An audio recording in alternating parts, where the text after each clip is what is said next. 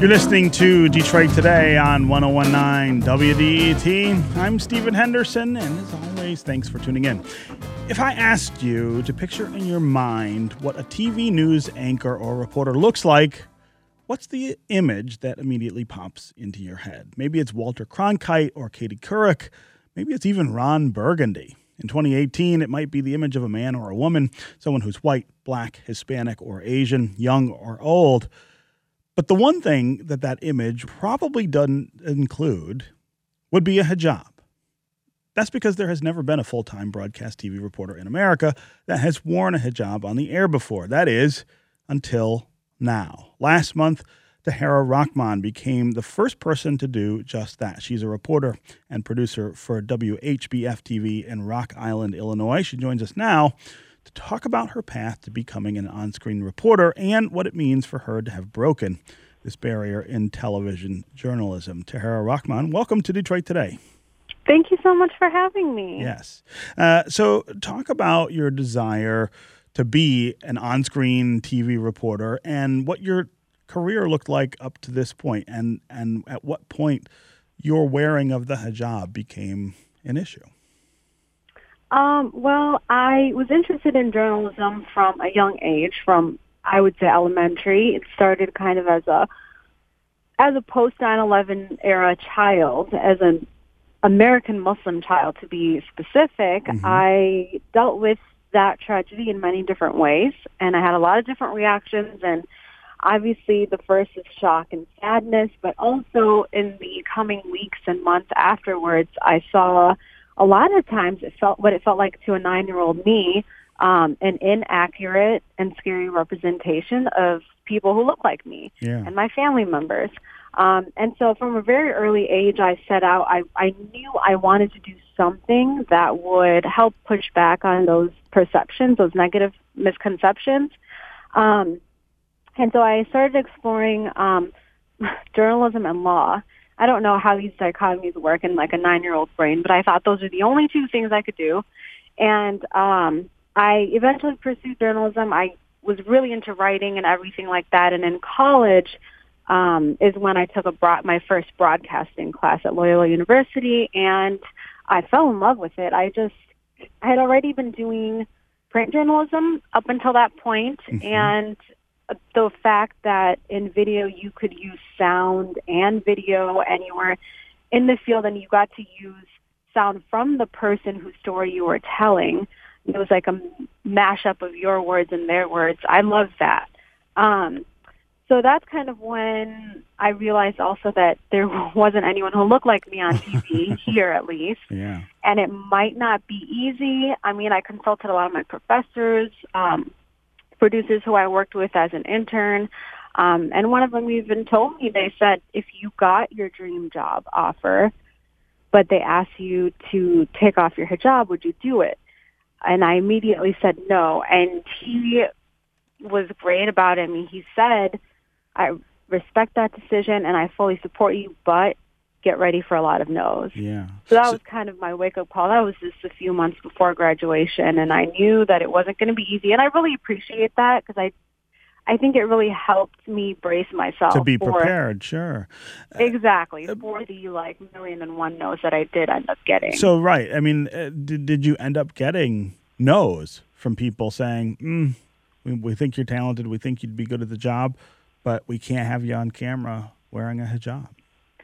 Yeah, and you know, I think um, in a politically correct world, that's not something that you say explicitly. Well, of course, right? but but you know, but that is something. You know, there are terms that you learn as a minority growing up mm-hmm. that indicate those things. Like we decided to go a different direction. Yes. Um, and one of the biggest ones was when I did interview with a station in Minot, North Dakota, actually, for a reporting position. Um, and I was one of the final two candidates, and the news director ended up calling me saying those exact words. I'm sorry this went way above my head, but we decided to go a different direction. I wanted to let you know what a good candidate you are and to not give up. Right. And um, it's crazy because actually, since my story hit a few weeks ago, she messaged me on Facebook, the very same news director, and uh, she told me it makes me sick to my stomach still to think about how I had to reject you uh, based on qualities that I didn't think that were relevant to the job. I thought you were the most well-spoken and best candidate for the job, but because of you know men in suits i had to say no right. and i feel comfortable telling you that now because i'm no longer at that station so hmm. i mean i think it's it's i mean it was a it was wonderful for her to even reach out and tell me that yeah. but those are the kinds of things that um you get i guess when you uh when you're applying for jobs especially as a TV reporter. Sure, sure. Uh, this is Detroit Today on 1019 WDET. I'm Stephen Henderson. My guest is Tahera Rahman. She is a reporter and producer for WHBF Television in Rock Island, Illinois. She's the first full time TV reporter to wear a hijab on air. We are talking about the idea of breaking those kinds of barriers in 2018, the idea of inclusivity and what it means in places like television newsrooms, uh, radio newsrooms, newspaper newsrooms aren't any different. Uh, are we in a better space today where more kinds of diversity, where true reflections of that kind of diversity are okay on air? Uh, Tahera, I want to ask you about the conversations you had with your current bosses and how they were different I guess, than some of the other conversations you had with people who were obviously not okay with this. Uh, what what did they say, and did they try to prepare you for what the reaction might be among viewers? Absolutely. Um, I don't think any of us were naive. We were optimistic that the reaction would be mostly positive, but um, they did prepare me and I, I mean, I've been working here behind the scenes for two years almost. Mm-hmm. May will be two years. Um, so I think part of, and they knew actually right off the bat when I took the job as a producer. In my interview, I said, "Hey, listen, I want to be a reporter. When a position or two opens up, I'm going to apply if that's okay." And they said, "Absolutely, but you will have to apply like everyone else. You'll have to put together a new reel, so a new video resume." um, submit your resume through the system, and then go through the same um, hiring interviewing process. So um, that's what I did actually three times before I got the position, and they felt that I was ready to take on that role. Um, and so when we finally, when they finally told me that I had gotten the position, it actually took a few months between then and getting on air just to work out the logistics and make sure that I knew what to do um, in case that I felt that my safety was being threatened, mm-hmm. um, just protocol in general. So luckily I haven't had to use any of that, thank God. Um, everyone has been amazing. So uh, I mean, I can't be more grateful. And and uh, the reaction from from viewers, it hasn't included any sort of uh, negative pushback. There has been for sure. Mm-hmm. Um, there are some viewers who have posted to our Facebook page, you know, goodbye local four that's why I'm going to stop watching you and that kind of thing. Um, and then I've gotten personal emails and even on my, you know, Instagram and social media pages, I get that also. Um, but generally, the, I mean, it's a drop in the bucket. I mean, that's putting it mildly, I think. Mm-hmm. I've gotten nothing but positive feedback. Um, with face-to-face interactions while I'm on stories, every single day I have to turn something. Mm-hmm. So I'm mm-hmm. in the field every day and I'm meeting people and they're so gracious and wonderful and a lot of them recognize me in positive ways. Um, so that's been really amazing to see. Yeah. Let's go to Thomas in Detroit. Thomas, welcome to Detroit today. Good morning. Uh, mm-hmm. Thank you for my uh, taking my call. Mm-hmm. I am uh, born and raised in uh, Rock Island, Illinois, and I just wanted to uh, give us my support for this woman hmm. for what she's accomplished. And um, in a perfect world, I wish the president would listen to her instead of Fox Two News and John Bolton.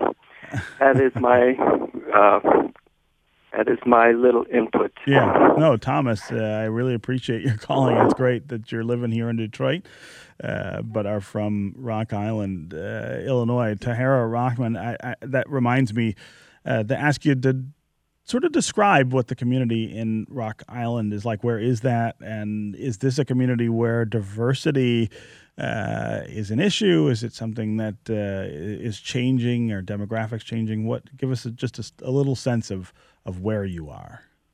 Sure.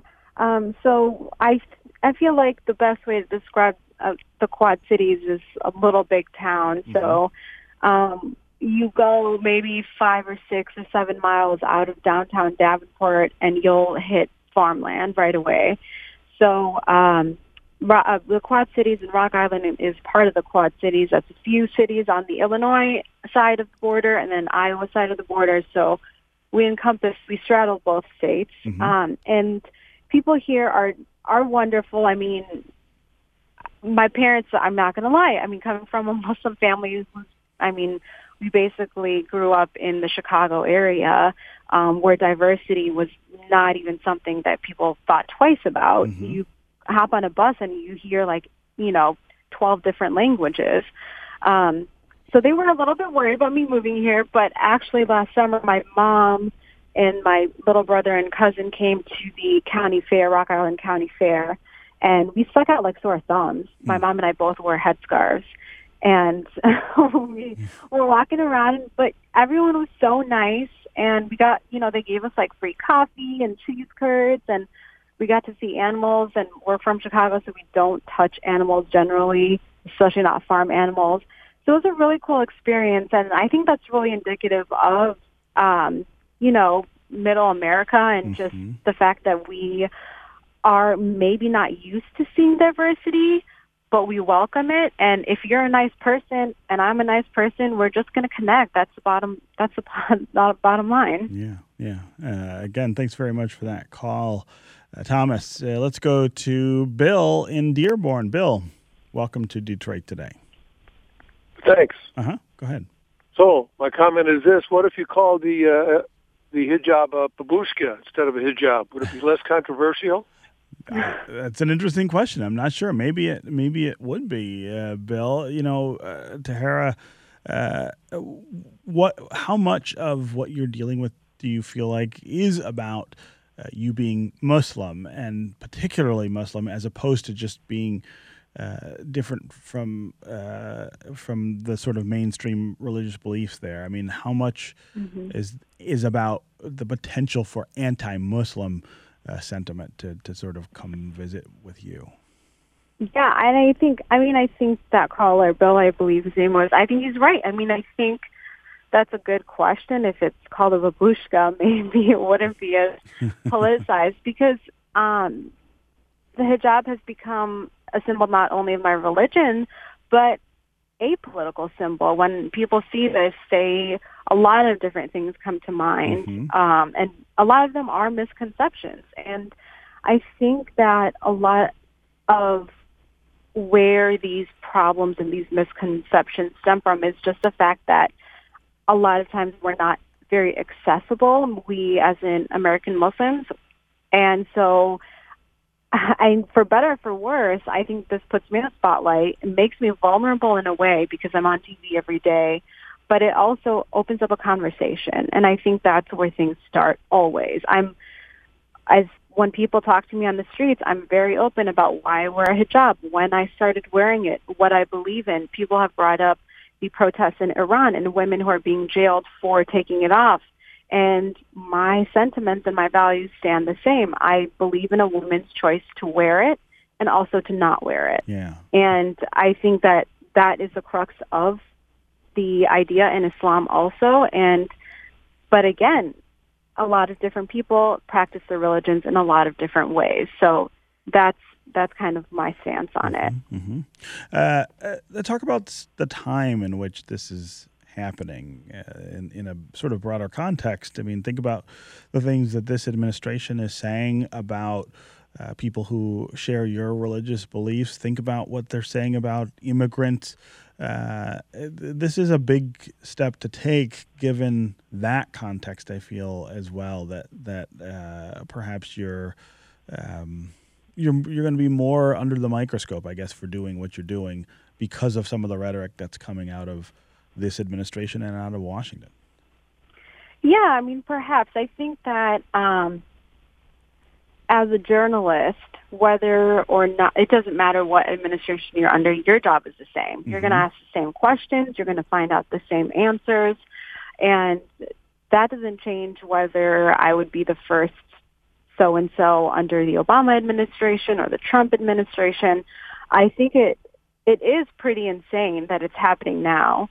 Um, and it's been kind of a wild ride to kind of see how, you know, just a, a pretty crazy election cycle and everything mm-hmm. like that, everything tied to it. So I think it's been really interesting for any journalist. Um, and I think that there's a lot of things though that are happening that are crossing barriers. I mean, we have Ava DuVernay casting um, black actors as leads in so many different movies mm-hmm. and breaking barriers in the box office as a you know a black woman who's directing.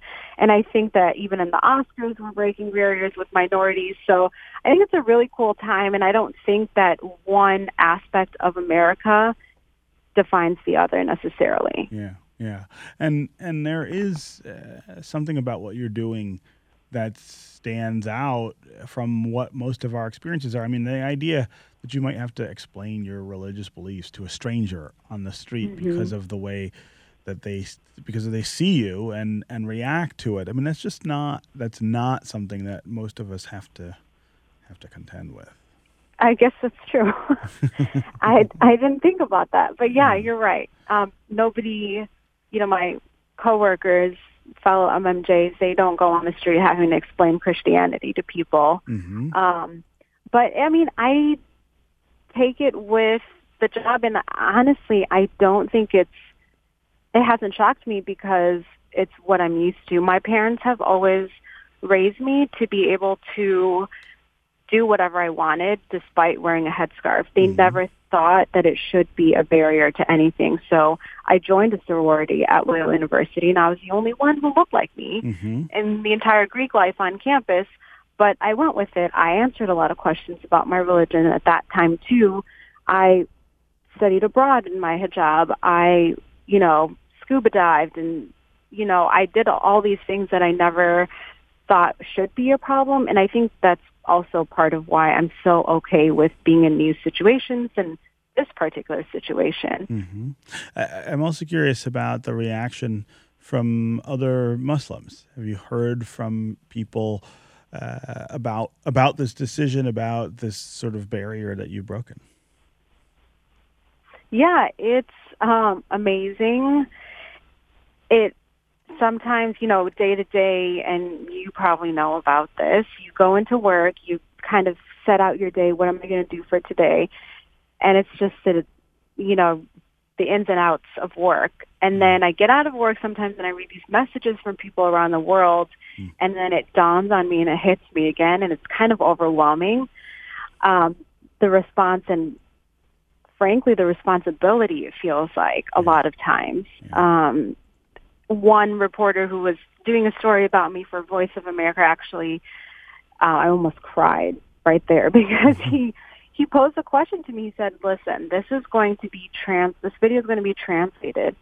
into dozens of different languages around the world. There's going to be a little girl in Afghanistan watching mm. you mm. and looking up to you. What would you tell her? There's going to be thousands of girls like that around the world. And I just, I was like dumbfounded. Wow because I never thought of it like that. But he's right. Um, and so the reaction has been amazing. And I mean, got messages from women in Turkey, men even here in Iowa who have families and daughters that want me. They want me to meet. Um, London, Eastern Europe, Sweden, Canada, our neighbors up north, and then Mexico, our neighbors in the south. Um, so it's been really amazing. And I try to I try to keep everything out there and be as transparent as possible. I post the positive messages.